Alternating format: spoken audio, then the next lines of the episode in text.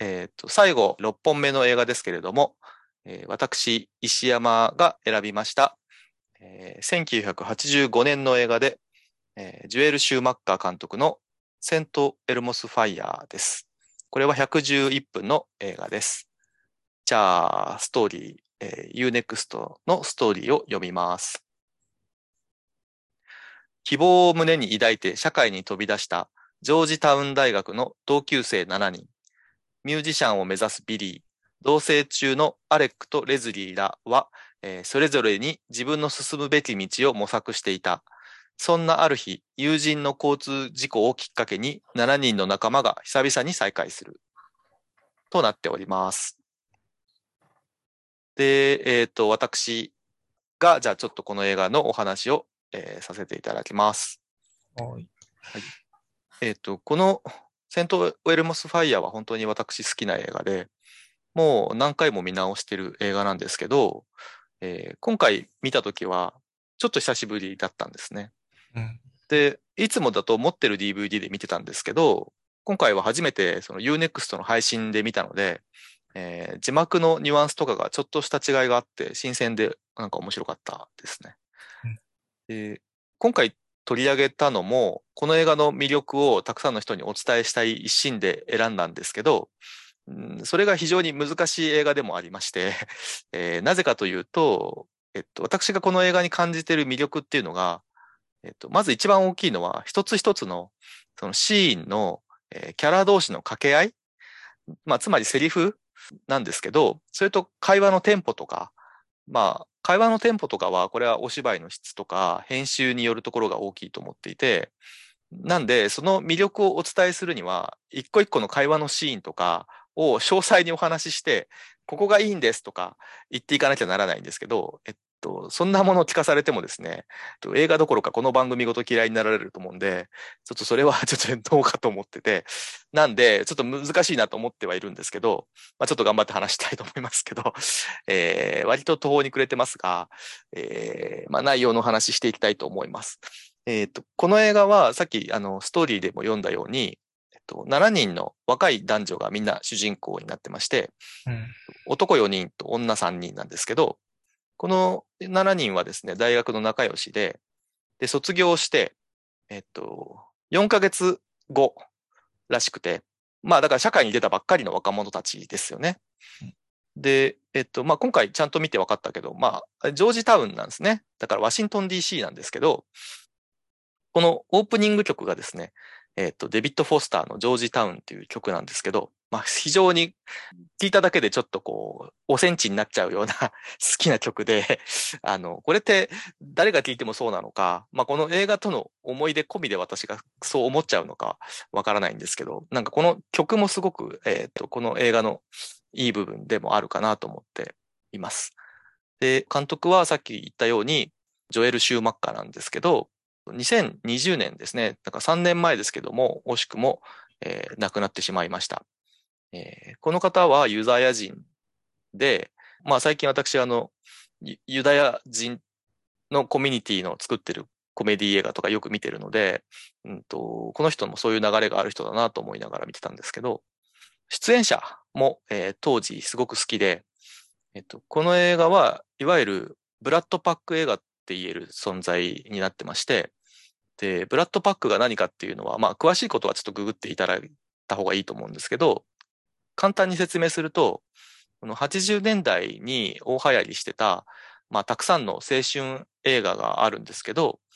それに出演してた若手俳優の一軍に対して呼ばれる呼び名といいますか。で、このセントエルモスファイヤーの、えっ、と、メインの7人なんですけど、まあ一人、メア・ウィニンガムだけ、あの、他にあんまり出てないんで外されることが多いんですけど、残りの6人はもうブラッドパックの中心人物なんですね。で、えっ、と、当時、ま、すごく、勢いがあった人たちで撮ってるというのがあって、えーその中でも私が個人的にすごく好きだったのが、このアリ・シーディっていう、えー人が本当に好きで、えーっと、でもこの後彼女の出演作結構いまいちなのが多くて残念なんですけど、このアリ・シーディ演じるレズリーっていう、えーキャラクターが、えーまあ、先ほど女子が3人いるって言ったんですけど、その女子の中でもまあ、全員のちょうど真ん中の立ち位置みたいな人で、まあ、女子の中だけじゃないな。この7人の中でも一番フラットな人というか、えっと、物事を全部こうフラットに見てて、他の6人の調整役みたいなことをしてる人なんですね。で、この7人がですね、わかりやすく作られてて、えっと、一番いい子から一番悪い子までキャラ立ちがすごくはっきりしてるんで、ちょっとその順番に紹介させてもらおうかなと思ってるんですけど、さっき言ったメア・ウィニンガム演じるウェンディっていうのが、えっと、一番もういい子っていうか、もう堅物の子で、で、家が金持ちで、えー、っと、他の6人といること自体ちょっと無理してるみたいな子で、えー、ちょっと垢抜けない自分を変えたいみたいなとこがある。待って、この調子で紹介してたらえらい時間かかるから、ささっといきますけど、で、アレックっていう、えー、っと、男の子がいて、えジャド・ネルソンが演じてるんですけど、この子政治家志望で、えー、っと、民主党の青年部代表だったんだけど、えー、っと、最近金のために、その、魂を売っ払って共和党の議員のもとで働いてるっていう子で、で、えっと、3人目がエメリオ・エステベス演じるカービー。で、彼は他の6人とちょっと離れた立ち位置にいて、ちょっとつ盲信、もうこうと決めたらとことん突っ走る人で、弁護士志望。えっと、4人目がケビンっていう、えー、アンドリュー・マッカーシーが演じてるんですけど、えっと、新聞記者で、えっと、死亡記事しか書かせてもらえないことに不満を持っているという人で、えっと、ずっと彼女がいないからゲイだと思われてるけど、実は秘めた恋がある人。で、6人目がですね、えっと、女子の中では一番悪い子の、えー、ジュールス。これはデミ・ムーアなんですけど、めちゃめちゃ可愛いんですけど、えっ、と、自称80年代の女で、非常にかっこいい女性像。だけど、そのイメージを維持するために、実は彼女は必死だっていう役ですね。で、一番悪い子の、まあ、バッドボーイなんですけど、えっ、と、ロブローを演じるビリー。えー、彼は、妻子持ちのサックス吹きの男で、まあ、えー、大学卒業しても全然社会に馴染めなくて、えー、アレックに世話してもらってるけど仕事が全然続かないっていう人です。で、でこの、えっ、ー、と、いい子から悪い子へのグラディエーションが彼らに付与されてて、その構図がすごく生きてるんですよね。映画の冒頭を、この一番、堅物のいい子のウェンディと、えっと、一番悪い子のビリーが、えー、付き合ってて、えー、ビリーには、あの、妻も子もいるんだけど、この二人が付き合ってて、まあ、付き合ってるというか、ちょっと好きなんでしょうね、お互いにね。で、ビリーが酔っ払った、えっと、車に一緒にウェンディが乗ってて、で、その車が事故を起こすところからこの映画が始まるんですね。で、彼らが、まあ、大学時代は、えっと、仲良し、小良しでやってたんだけど、社会に出ていくと、どうもそうもいかなくて、えっと、いろいろ苦しんでいくというところで、まあ、いろんなことが起きていく青春ものの映画になってます。で、えっ、と、細かいシーンを一個一個言ってもしょうがないんで、ちょっと3人で一緒に話した方がいいかな。っていうことで お願いしていいですかね えっと、ロンペさんってこの映画どどうなんですか？これね、僕、昔テレビで見た。うんうんうん。で、ただ、あんまり印象がなくて、え今回配信で見直しても、あの、うん、6作の中で一番ピンとこなかったなんですよ。え、早監督は？僕はもうブラッドパック映画だったら何でもあり。そうなんだ。そう。で、このブラッドパックの中で一番深刻な映画なんじゃないですかね、これが。ああ。他のやつはもうププロムで終わるから、全部。高校ですしね、大体ね。そうそうそう。で、うん、そうそうそうそう、社会に出てないから、うんうんうん、プロムで終わる。もう、それだけでいいっていう、もう気楽さで見られる。で、これは本当にあの、一番、ブラッドパックの中では深刻で。うん。で、だからモリーさんが出てこないんですよね、いつもの。モリー・リングフィールドですね。そうそうそう、いつも出てこない。うんうん。で、さっきおっしゃってた通り、このデミ・ムーアが、うん。半端じゃなく可愛いっていうね。そうですね。そうで、このアリー・シーディさん。アリー・シーディ、はい。これも、そのブラットパックっていうか、ジョン・ヒューズの映画に出てきたら、大体2番手なんですよね。大体。ね。うんうん、でも、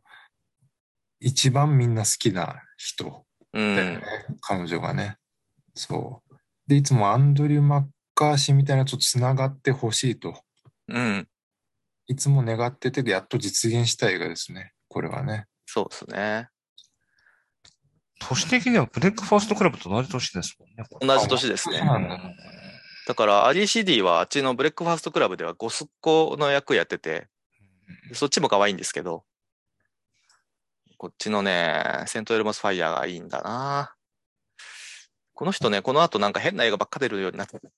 あ、でもショショートサーキットとかも出てますね。ああ。そうそうそう。ショートサーキットは良かったでしょ。ショーそうですねトサーキ。ット。うん。そうそうそう。うんこの映画だから、その、それぞれのこの7人の人間関係とかも、あの、この映画で描かれてない、まあ大学時代こうだったんだろうな、みたいなのが会話からさせられたりするのも、あの、なんか厚みがあってすごく好きなとこでもあります。ううんん。そうですね。完全に大学時代のしかほぼない。ないですね。あの、冒頭、なんか、まあ卒業した後みんなでそう4人、7人で歩いてくるとこだけだこしかないですもんね。うん。うん。そう。なんかね、その、ジュールスとレズリーっていう、えー二人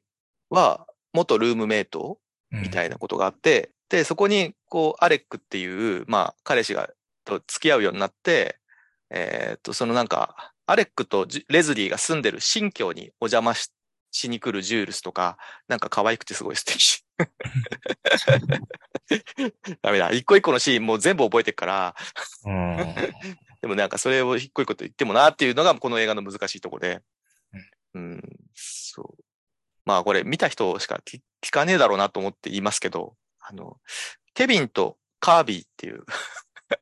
キャラ名で言ってもわかんねえ。かといって役者の名前ってわかるかどうかわかんないしな。えっと、アンドリュー・マッカーシーとエミリオ・エステベスが、えっと、学生寮で未だにルームメイトしてるみたいなとこが描かれたりとかしてて、うん。で、カービィっていうのは、その外の、この7人の外の方に、えっと、行く人、キャラクターなんで、医者のデイルっていうね、あの、アンディ・マクドエル演じてる女性に恋して、で、彼女と、なんか、えっと、ウディアレンの話をどうもしてたみたいで、うん。その口説き文句とかもウッディアレンのセリフとかを言ったりするんですけど、あの、本当に好きみたいで、このケビンとカービィの部屋にはマンハッタンとアニーホールとスターダストメモリーのポスターが貼ってあったりとか、もうなんかちょっといいなと思って。で、監督もユダヤ人だし、ウッディアレン本当に好きなのかなとか 思ったりとかするっていうとこもなんかいろいろ面白いし、まあ全然彼女には通じないですけどね。全然、だって名前すら覚えてないし、一回デートに行ったのに、映画も覚えてないしっていうね。全然眼中にないっていう。そう。だから、エミリオ・エステベスがすごいなんか、うん話の中心にいないっていうのは、なんか珍しい感じがしますよね。そうですね。うん。エミリオ・エステベスはもうブラットパックの本当中心的人物うんで、まあ、あの、ブレックファーストクラブでも、まあ、あの時はジョックの役でしたっけね。なんかもう一番この頃ノリに乗ってる頃で、うんなのに役回りとしては、なんかやっぱりちょっと外れたとこにいる、うん、キャラクターだから、なんかすごい珍しい感じがしますね。そうですね。ね。この多分、エミリオ・ステベスを入れなくても成立するんですよ、うんこの映画っうんうんうんて。で、エミリオ・ステベスだけ、この、ジョン・ヒューズ色なんですよ、なぜうん。か。それだけ、なんか、全然相手にされない、意識もされてない女の人に恋焦がれてバカをするっていう、うんうんうん定番のブラッドパックの色、色合い。で、うん他のキャラクターたちは、ブラッドパックだけど、ちょっとこの、大人になりましたいん。うやつで、だから、彼はいなくてもよかったんだけど、っていう感印象はありますね。うんうんうんそうですね。やっぱり一つだけちょっと違いますもんね。彼が出てくるとつまんないん でもね、ルームメイトで、なんで、ケビンとカービィって結構会話が多くて、ああ、そうなんかそうかかの彼らの会話で好きなのが、あの、コインランドリーに行くと靴下が消えるって話をしてて、そうそう、 fluff fluff fold laundry っていう、えっ、と、まあ、あの、全米中にあるコインランドリーのチェーン店なんですけど、あれを日本語に訳すときにふわふわランドリーって訳してるのも素敵だなと思って。あの、本当愛は謎だ。ここの靴下が消えるのも謎だけどね、みたいな会話とかも本当好きで。うん。しゃれ、しゃれてるね。されてんすよね。で、僕はね、結構このケビン周りがすごく好きで、あの、ケビンは、あの、レズリーのことがすごく好きで、昔から。なんだけど、レズリーはアレックと付き合ってるんで、そのアレックとレズリーのカップルにずっとくっついて回ってるみたいな風に周りから思われてて、で、まあか、女の子を連れてるとこ見たことがないから、娼婦にもゲイだと思われてるんだけど、実はレズリーが好きなんですよね。で、結構このアレックとそのレズリーの家には、えー友達が訪ねてくることが多くて、ケビンも訪ねていくんですけど、なんかそこで急にそのなんかセクシーなランジェリー買ってきたアレックとレズリーがイチャイチャし始めて、あの、フライパンの野菜をかき回す役をやらされるっていうところとかも好きですね。で あの、なんだっけ、その、セクシーなランジェリー買うときに、店員に来てもらったら、あの、気がついたら三面鏡の前でやってたっていう告白をケビンにするんだけど、ケビンの返しが、覚えてます？覚えてない。覚えてないな。あの、鏡には6人かって言われるっていう。ででもなんかこの7人の、まあ当時の流行りだったのかもしれないけど、7人のお約束で、なんかそういう皮肉を言ったときに、なんか、あーはーはーっていうのが流行ってるらしくて、だってさ、うん、あれも好きでしたね。この、多分、ブラッドパック映画で、その、日本人の、その、ほ本当になんていうか、ノーマルな映画ファンの人、うんノーマルな映画ファンの人は、多分、ブラッドパック映画、だって古いしね、あの、見ても、あ、つまらないと思う。その、本当に今の本当若い人が見てもね。まあそうなんでしょうね。でも、セントレムスファイヤーは面白いんじゃないかな。この、ね。普遍、普遍的って言うとちょっと大げさだけど、そう思うんすけどね。うんこの、卒業して社会人になって、うん。ひでえ目に遭うっていうのは、誰も、あそれはね、誰でも経験することですもんね。そう。で、うんこの、ロブローがね、そ二枚目役なんだけどね、後ろ髪がね、う。ちょっと長いんですよね。そうそうそう。かっこいいですけどね。うん、かっこいいんだけどね。ちなみに、ロブローはこの映画で、あの、ラジー賞をもらってます。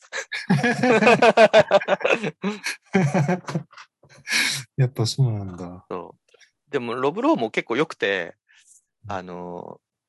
まあ一番ね、ビリーっていう、この中で一番ダメな人の役をやってるんだけど、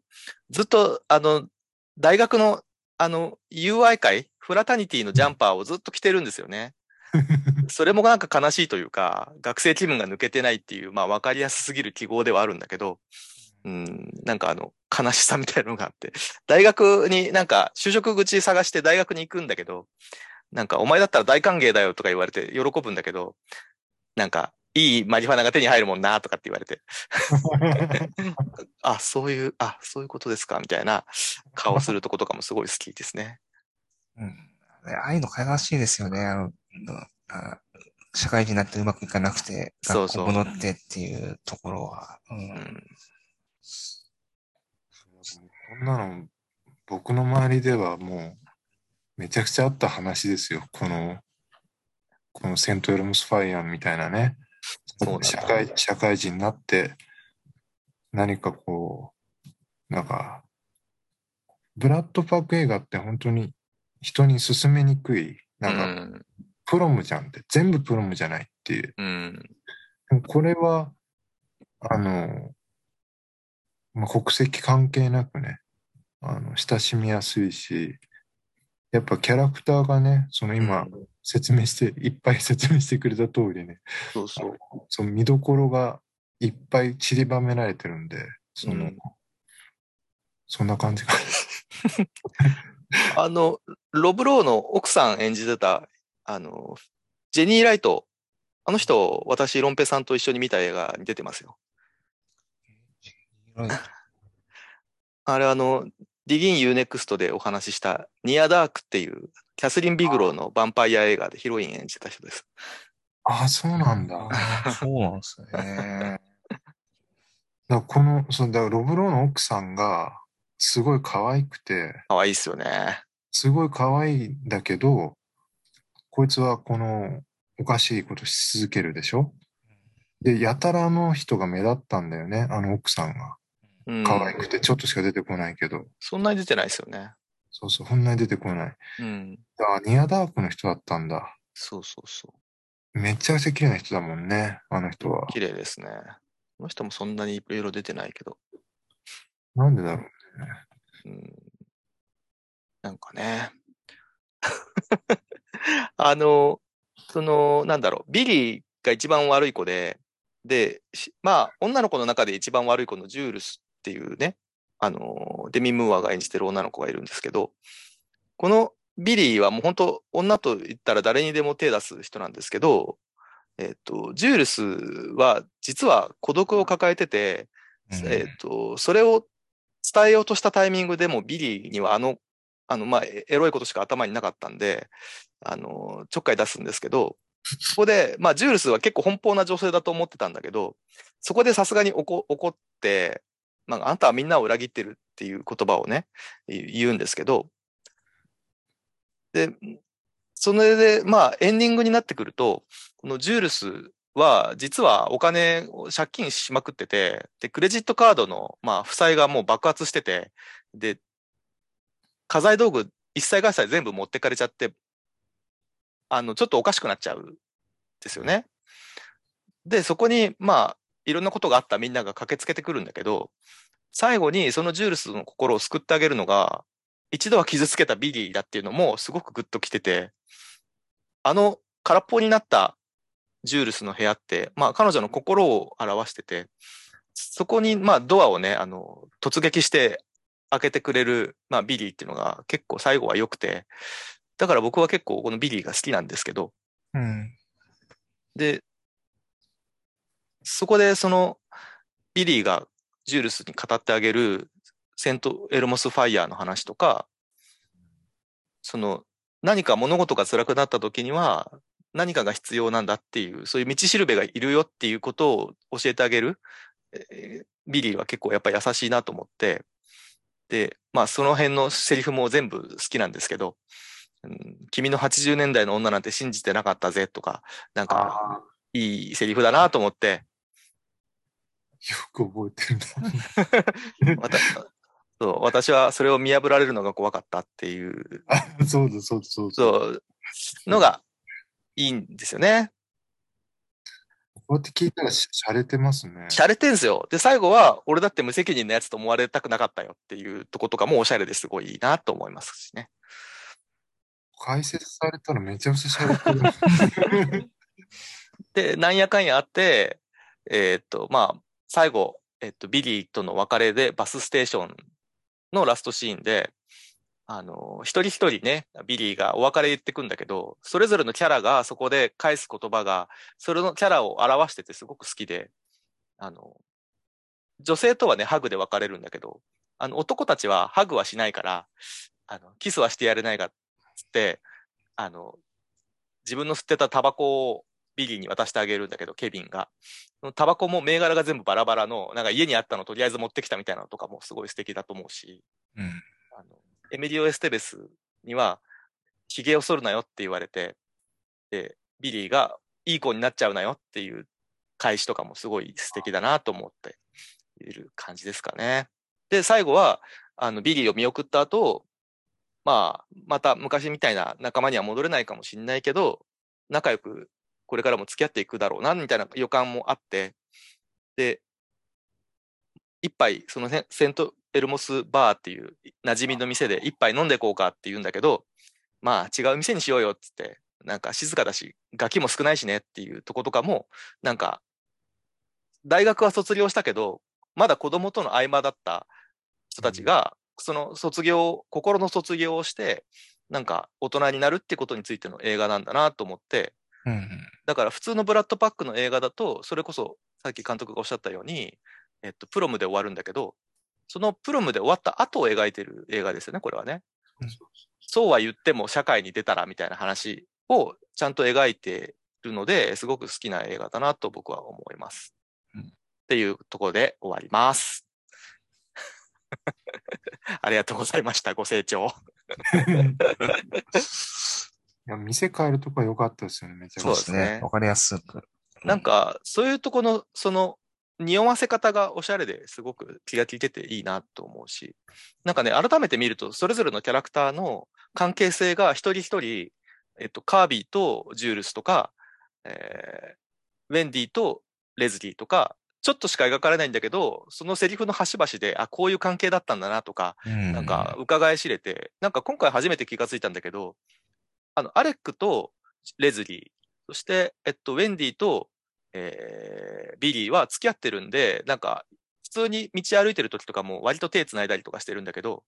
よくよく見ると、カービィとジュールスもよく手繋いだりしてて、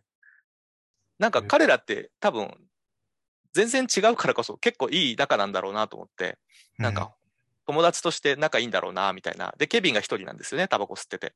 なんか、うんそういうのも演出がちゃんと効いてて、なんか、役者が自分たちで考えてやってるのかもしれないけど、すごい、細部にまで気が利いてる映画だなと思って、あの、いい映画だなと改めて思いましたね。アリー・シーディとケビンのシーンとかも本当に好きなシーンで、切なくていいですね。アンドリュー・マッカーシーね。うん、最近、あの、テレビドラマの監督とかやってますよ、この人。あ、そうなんですか。うん。なんかレス30で僕止まっちゃって。ああ、そうですよね。だから役者としてはで、最近は本当にそんなに出てないですけど、作り手側に回ったみたいですね。あそうなんだ。うん。まあまあまあまあ、そんなとこでですね、えー、セントエロモスファイヤーでした。ありがとうございました。ありがとうございました。そして、これで、えーっと、6本の最後になるんですけども、ファイヤーな監督やってみてどうでした？いや、本当にその、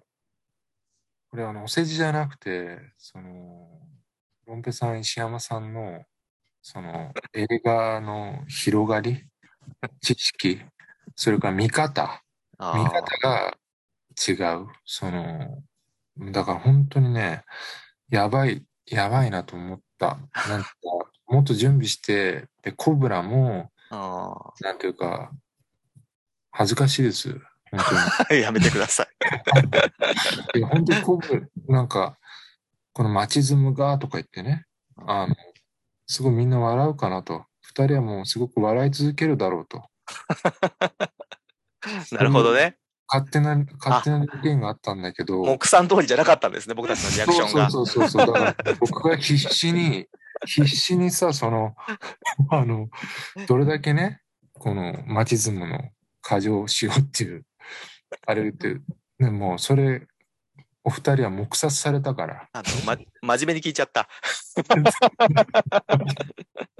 初めに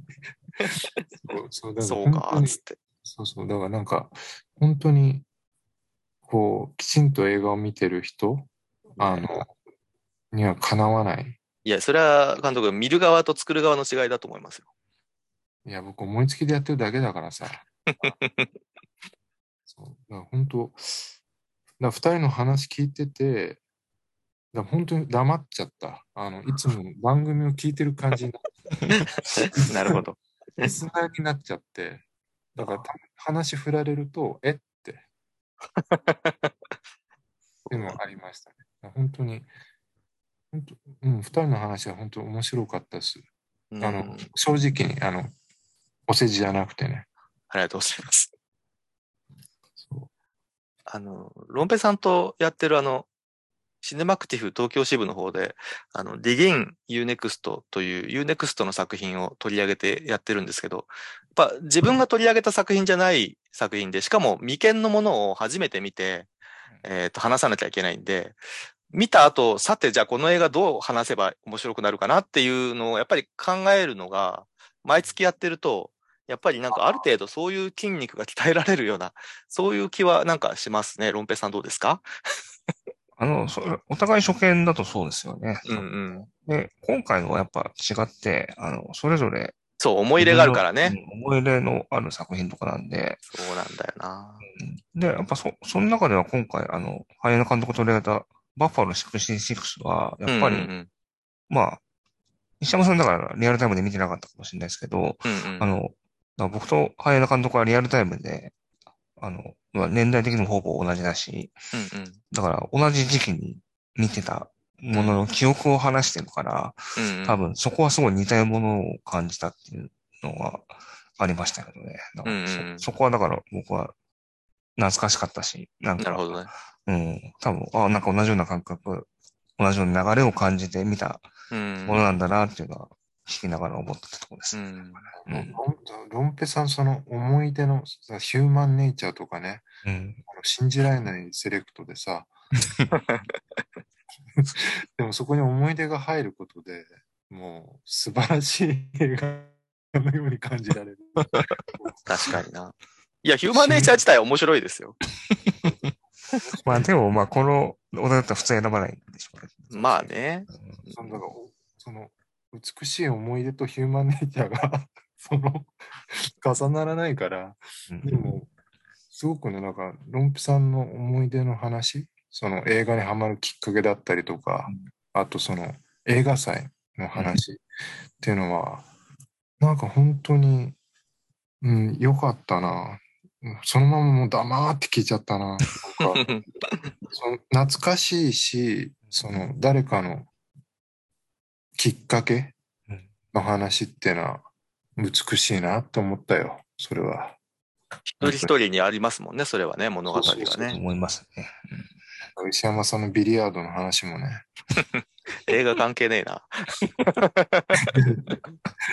いや、石山さんは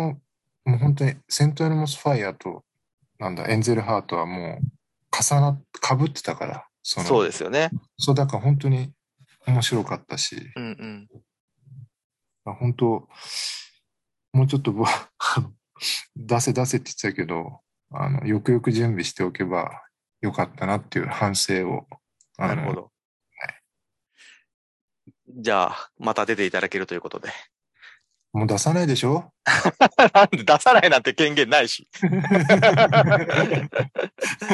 そうそういや、だからねか、監督のその映画作りの話とかも本当は聞きたいわけじゃないですか。あそうですね。あの、まあ、それも、まあ、話せること、話せないことはいろいろあるとは思うんで、あれですけどそのたくさんのドラマがうん、ありますよね。うん、地獄地獄の。辛いですね。うん